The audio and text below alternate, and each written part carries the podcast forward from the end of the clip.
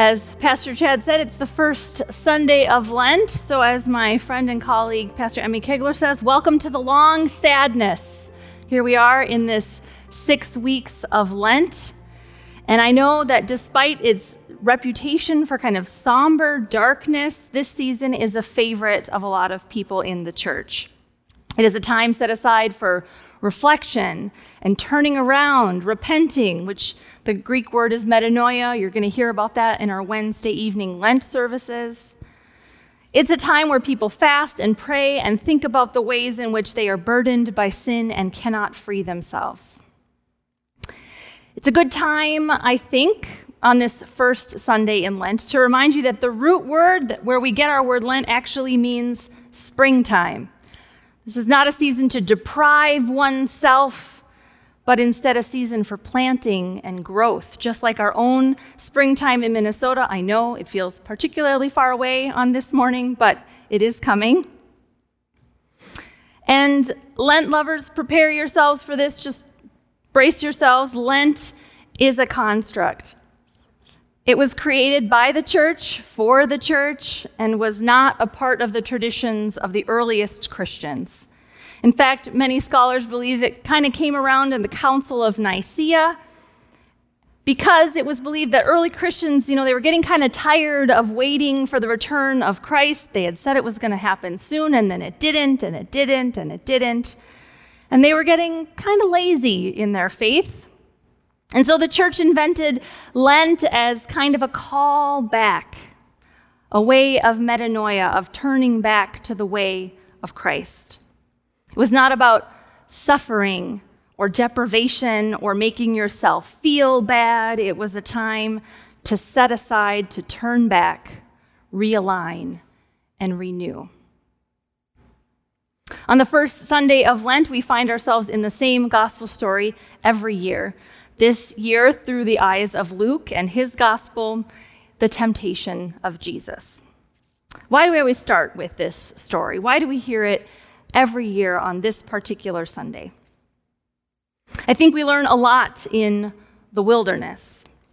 We learn how fragile we are, we learn how fragile life is.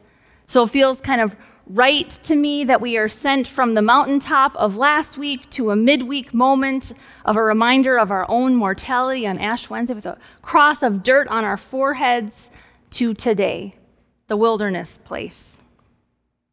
That's what Lent is, really. It's a wilderness place where we pause and reflect and think about who we really are and what that means for us when everything else is stripped away, where the truth of our fragility, meets the truth of our belovedness. That's what happens in the wilderness. Now, when I was a new youth director, long time ago now, at my very first church job, it was tradition of that congregation to take ninth grade students out to Montana in the summer before their 10th grade year and drop them in the wilderness of the Jewel Basin right outside of Glacier National Park for a week of backcountry camping and backpacking. I loved and hated it. I love the mountains. I love hiking. Uh, I really like a bed, though. I really like a bed. And I uh, really don't like mosquitoes, and mosquitoes really love me. I remember one year my shoulders were swollen from all the mosquito bites I had on me. Uh, in maybe one of my second or third trips with this church, there was a girl on the trip. I don't remember a lot of names of all of my students. I'm not great with names. Uh, but I do remember this one. Her name was Caitlin. On our, and the first day of hiking, when you get to the Jewel Basin, is the hardest because it's up, right? The, the way the hike works is you go up and you spend time up there and then you come down, right? So the first day is the hardest. You are also carrying the most stuff, the most food, the heaviest packs, and the hike is just elevation gain. Y'all, Caitlin learned real fast that she was not ready for this. She laid down on the trail and cried. And I don't mean like a little crying, I mean scream cried, where I think people on the mountain overheard her crying.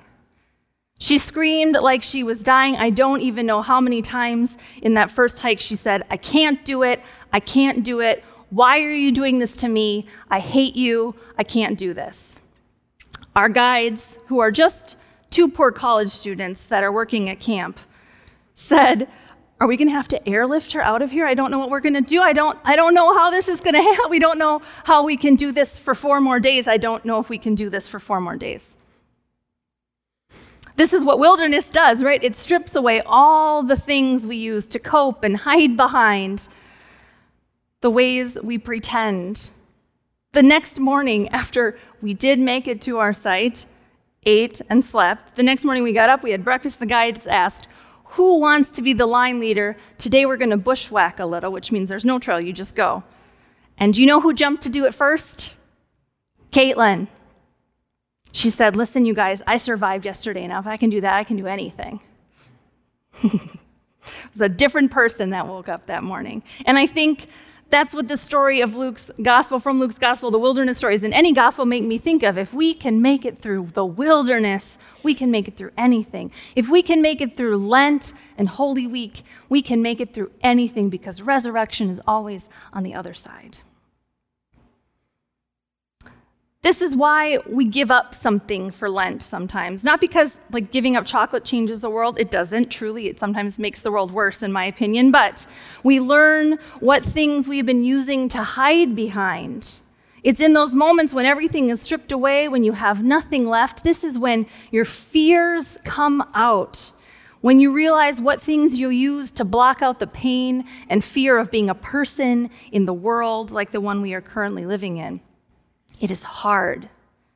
Jesus is sent into the wilderness alone. He has no phone, he has no iPad, no way to listen to an audio book or go onto TikTok rabbit hole just to avoid the reality he's in in the moment, right? It's so quiet in the wilderness. It's so quiet. Quiet.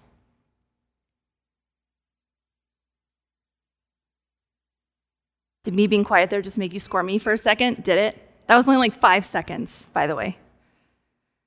When we sit in silence, what thoughts come into your head? We don't often sit in silence without anything to fill the space or distract us. Jesus is in the wilderness alone with only the recent words of love spoken over him This is my son. He has nothing but time and silence to grapple with what this means for him. And it is in this silence, in this vulnerability, he is tired, he is exhausted, he is hungry. It is only in this vulnerability that is only possible in the wilderness where Jesus begins to hear another voice. You, you can't. You aren't. Prove it. Here is where we can relate to Jesus the most. Not because we are Jesus, remember in the story, we're never Jesus, but because we've all been here at our most vulnerable. It's these moments where the voice of the devil gets a little louder. The Greek word here is diabolos, which I love, where we get our word diabolical. We get this word from that. It is used to define anyone or anything that stands opposing God. Luke's gospel does not use the word Satan, which we get our word Satan from, and I think it's intentional. Luke uses diabolos, right? What is the message that stands opposed to God? Well, God's message is simple you are loved. You are my beloved child of God. And the message of the diabolos is you cannot, you are not. Prove it. To make this point, Diabolos uses the word if. Both Pastor Chad and I have preached sermons where we focus on this word. If you are the Son of God, if you are who God says you are, if, if, if, all causing doubt within your core. But I think what matters is that Jesus and Diabolos understand the identity of Jesus is a done deal. He is the Son of God, it is already true. The diabolos is trying to sow doubt in the identity, but calling it into question does not make it less true. Now, the responses of Jesus teach us not how to use scripture or how we attack back in the moment, but instead, I believe the point of these responses of Jesus is to teach us how to trust who we are, God has said we are, even when things are not good, even when we are exhausted and running on empty, even when we're scared and don't know what is next, it does not change who God has said we are. Author and columnist Debie Thomas says Jesus had to trust God in this moment. She said he had to trust he could be beloved and famished, valued and vulnerable. He had to learn that God's care resides within his flesh and blood humanity, within a fragile vessel that can crack and shatter.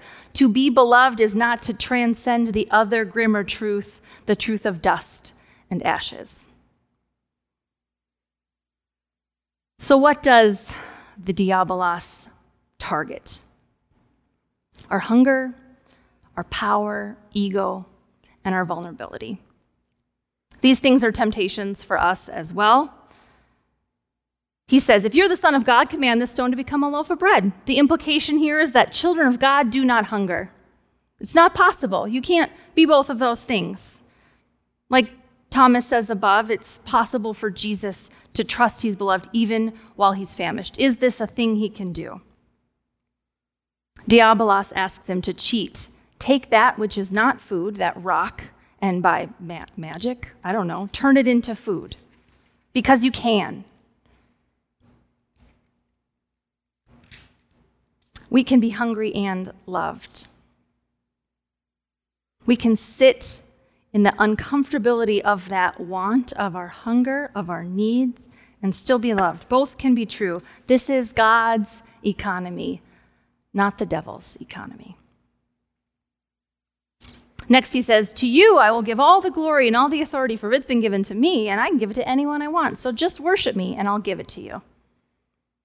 What is the temptation here? Power, ego, both, glory, authority, all of it.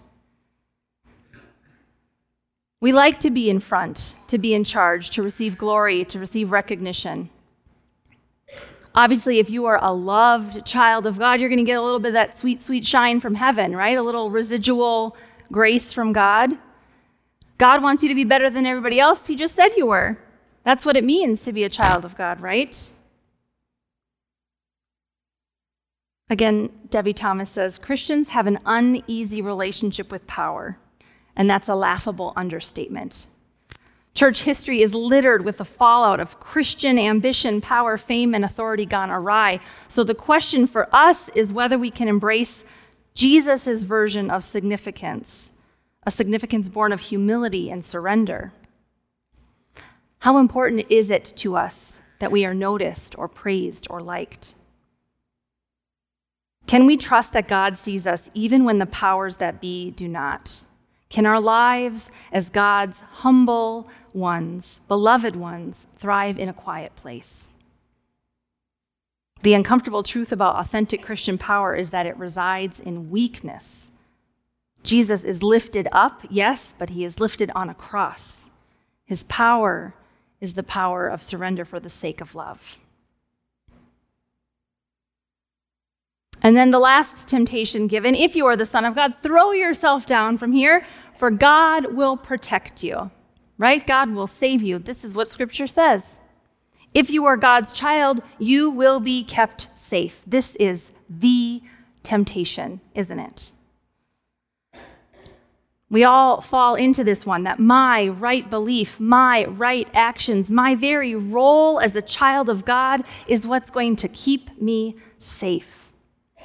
It will protect me from any hard thing or bad thing or difficulty. We know this one isn't true. Anyone who has experienced literally any hard thing knows this isn't true. Life is hard, and being a child of God doesn't prevent you from experiencing the reality of that hard life. What it does mean is that you never go through those hard things alone. We have a God who goes with us.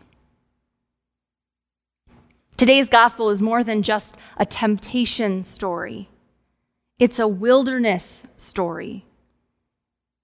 A reminder that your belovedness does not exempt you from the wilderness. Jesus was the Son of God and went there too where everything was stripped away and he had nothing left but trust that he was who God said he was. And that is why we start Lent here. The wilderness is where you find out if you believe the words that have been spoken over you. Remember, you are dust, and to dust you shall return. But do not forget that you are loved, and loved you will stay.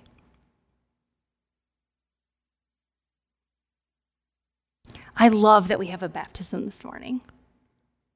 It's awesome. I know Chad already said this, but technically, Lutherans, we're not supposed to do baptisms during Lent. And I love that we go rogue on this. I love that we don't listen to that rule. We've decided there's never a better time to baptize than the time somebody wants to get baptized. I love that we're going to gather with Oakley around the font and tell him he is loved and he's a child of God. And do you know what we aren't going to say here this morning? We're not going to say, you know, everything's going to be okay. We're not going to say, your life is going to be without pain or hardship.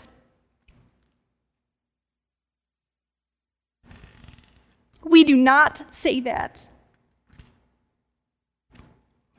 You know, we do tell him because you were loved, your life is changed forever.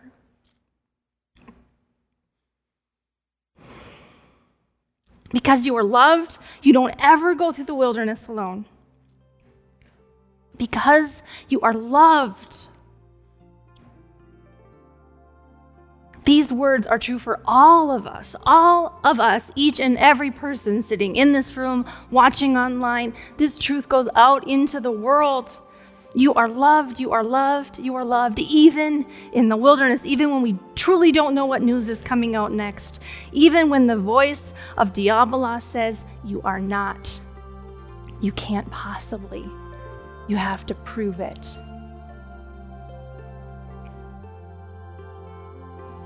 We gather around this font because God says, That's not true. You are already and right now who God has said you are. Nothing more, nothing less. You are loved. Amen.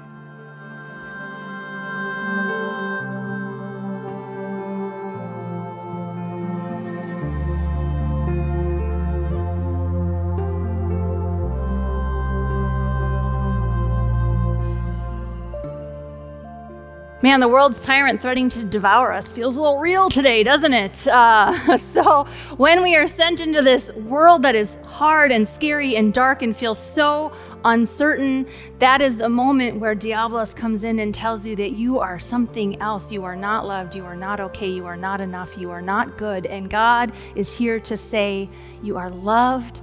You are loved. You are loved. Let God's voice be louder than the voice of the world. And if you need your own reminder, you come on up here before you go and you mark your own cross on your forehead this morning and remind yourself that you are a beloved child of God. And God goes with you into this dark and scary world. So go in peace to love and serve the Lord.